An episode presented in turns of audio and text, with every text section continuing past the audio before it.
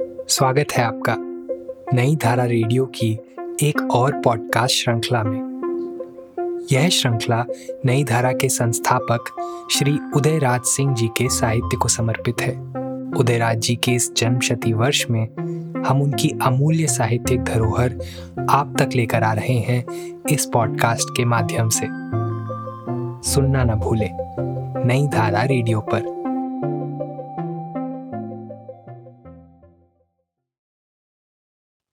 उदयराज सिंह की रचनाएँ पॉडकास्ट में, आज सुनिए उदयराज जी का लिखा संस्मरण, वो अभिनंदनीय व्यक्तित्व।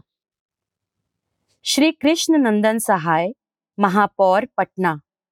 औरों के लिए कुछ भी हो, मेरे लिए तो वही बच्चा भैया हैं, जिनके साथ 1929 से आज तक मैं उनके अनुज सदृश सदा खेलता ही रहा हूँ, और उनकी यह महत्ता है कि बिहार के सार्वजनिक जीवन की ऊँची से ऊँची कुर्सी पर बैठकर भी वो मुझे अग्रज का प्रेम, स्नेह सदा हृदय खोलकर ही देते रहे हैं।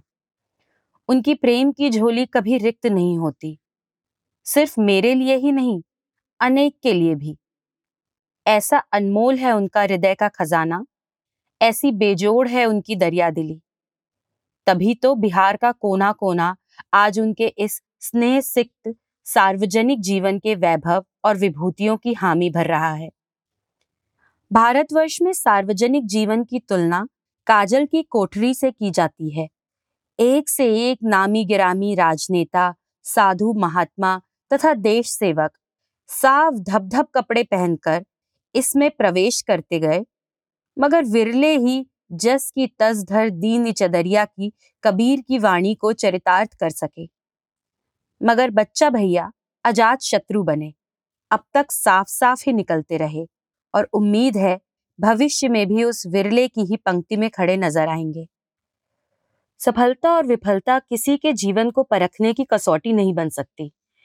इस संसार में तो सफलता के दामन पकड़े विफलता हंसती नज़र आती है और कभी विफलता के झरोखे से सफलता की बिजली कौंध पड़ती है। इनका तो हर एक के जीवन में दामन चोली का साथ है।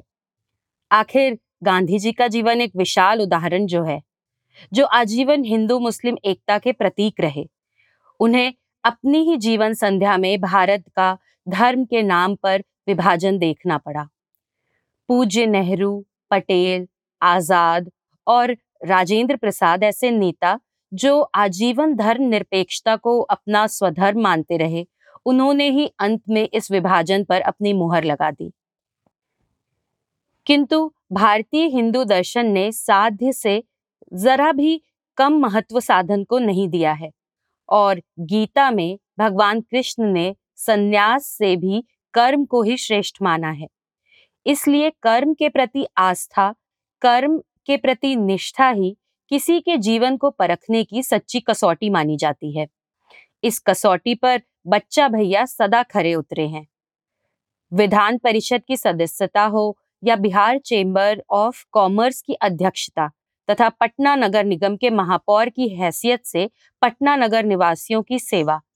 वो जिस किसी भी क्षेत्र में गए, वहाँ अपनी कर्मठता और कर्तव्य परायणता की छाप छोड़ते गए। बिहार चेंबर ऑफ़ कॉमर्स एक निर्जीव संस्था हो गई थी। उसका भार लेते ही उन्होंने उसे एक जागृत संस्था के रूप में परिवर्तित कर दिया। उसका हर वार्षिकोत्सव एक खास महत्व रखने लगा और बिहार को भारत के औद्योगिक नक्शे पर लाने का उन्होंने जी तोड़ प्रयास किया।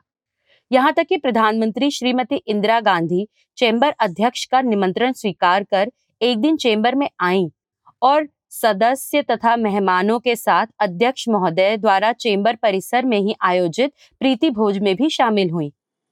पटना, जो आज विश्व के एक अनूठे शहर के रूप में उभर रहा है, जहाँ लाखों लोग प्रतिदिन अच्छे यातायात के साधन के कारण आते हैं और अर्धरात्रि आते आते छपरा, हाजीपुर, मुजफ्फरपुर, फतूहा, नालंदा, आरा, बक्सर तक निकल जाते हैं, जिसमें वकील, छात्र, क्लर्क और रोगी विशेषकर होते हैं। फिर यहाँ के बाशिंदे तो लाखों की तादाद में हैं ही। ऐसे तैरते हुए शहर की सफ़ाई तथा पीने के पानी की व्यवस्था कोई आसान काम नहीं है। जहाँ की आधी आबादी सुबह में मेहमान की तरह आती हो और शहर को गंदा कर रात को निकल जाती हो, उसे साफ़ सुथरा रखना महापौर के लिए सिरदर्द ही समझिए। फिर राजधानी होने के नाते प्रतिदिन राज्य के कोने कोने से आए हड़तालियों का जुलूस निकलता ही रहता है और ट्रैफ़िक जाम हुआ ही रहता है। किसी शायर ने कभी कहा भी था हर रोज बारातें आती हैं, हर रोज जनाजे उठते हैं। आज वो यूँ बदल गया है। हर दिन को जुलूस निकलते हैं, हर शाम को पुतले जलते हैं। फिर भी इस विषम परिस्थिति का सामना करते हुए बच्चा भैया बड़ी लगन, बड़ी निष्ठा से कांटों का ताज पहने हुए अपने काम में भिड़े हुए हैं। एक साल से ही नहीं, अनेक सालों से। बिहार में प्रतिभा की नहीं, जाति की पूछ होती है। इसीलिए श्री कृष्ण नंदन सहाय जैसे प्रतिभाशाली पुरुषों की यहाँ वो कद्र नहीं है, जो अन्य राज्यों में उन्हें मिलती। उनके यशस्वी पिता, स्वर्गीय श्री श्याम नंदन सहाय के साथ यही अन्याय हुआ था। यहाँ के ले दे के बाज़ार में किसे पड़ी है कि वो अपने स्वार्थ को अलग कर इस राज्य के प्रतिभा पुत्रों की ओर नज़र दौड़ाए। अपनी प्रतिभा तथा सेवा के बल पर श्री कृष्ण नंदन सहाय राज्य के सार्वजनिक जीवन में और भी ऊँचे जा सकते हैं। हज़ारों साल नरगिस अपनी बेनूरी पे रोती है, बड़ी मुद्दत पे होता है चमन में दीदावर पैदा। मगर यहाँ तो जाति के लीडर पैदा होते, कोई दीदावर नहीं। एक बार किसी सभा में भाषण देते हुए मेरे पिताजी, स्वर्गीय राजा राधिका रमन प्रसाद सिंह ने कहा था, यज्ञमय जीवन ही कला का केंद्र ठहरा। उस अर्थ में कला तो निखर कर उतर आई है बच्चा भैया के जीवन में। उनकी छाती में कलाकार की आत्मा है। वो सौंदर्य के उपासक हैं। मैं उन्हें उन्नीस सौ उनतीस से जानता हूँ। जब मेरी सबसे बड़ी बहन की शादी उनके छोटे चाचा से हुई थी। वो बचपन से ही बड़े तेज और साहित्य, कला एवं संगीत के प्रेमी रहे हैं। कविता और खासकर शेर और शायरी तो हर किसी चर्चा में उनके लबों पर यूँ ही जैसे झरने लगते हैं। अनेक चुभने वाले शेर उनसे तथा उनके पिताजी से मैंने सीखे हैं। मुजफ्फरपुर के नामी गिरामी साहित्यिक संस्था सूर्योदय संघ, उनकी तथा उनके घनिष्ठ मित्रों में मुख्यतः महाकवि रमन जी तथा स्वर्गीय नीतीश्वर प्रसाद सिंह, जो भूतपूर्व शिक्षा राज्य मंत्री बिहार हैं, की देन है।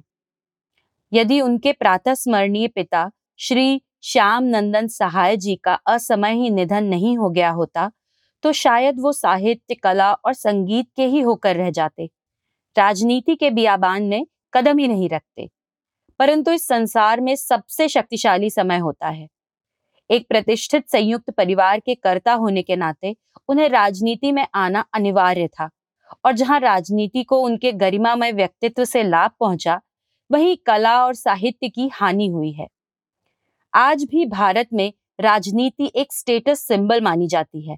और जैसे कलाकार नेहरू, सेठ गोविंद दास बालकृष्ण शर्मा नवीन, डॉक्टर लक्ष्मी नारायण सुधांशु इत्यादि कला और संस्कृति के महान व्यक्ति होते हुए भी देश की उस समय की परिस्थिति को देखकर राजनीति के आग में कूद पड़े। उसी तरह बच्चा भैया भी समय और परिवार की स्थिति को सही सही परख कर साहित्य और कला से विदा ले राजनीति और सार्वजनिक जीवन में प्रवेश कर गए। श्री कृष्ण नंदन सहाय बहुमुखी प्रतिभा के धनी हैं। दलगत राजनीति की दलदल से घिरे हुए भी आपने अपने व्यक्तित्व तथा आत्मसम्मान की बराबर रक्षा की है। आज उन्हें उनके जीवन के सत्तरवें वर्ष में प्रवेश करते हुए देखकर मुझे बड़ी प्रसन्नता हो रही है और प्रभु से मेरी करबद्ध प्रार्थना है कि उन्हें शतायु बनाए।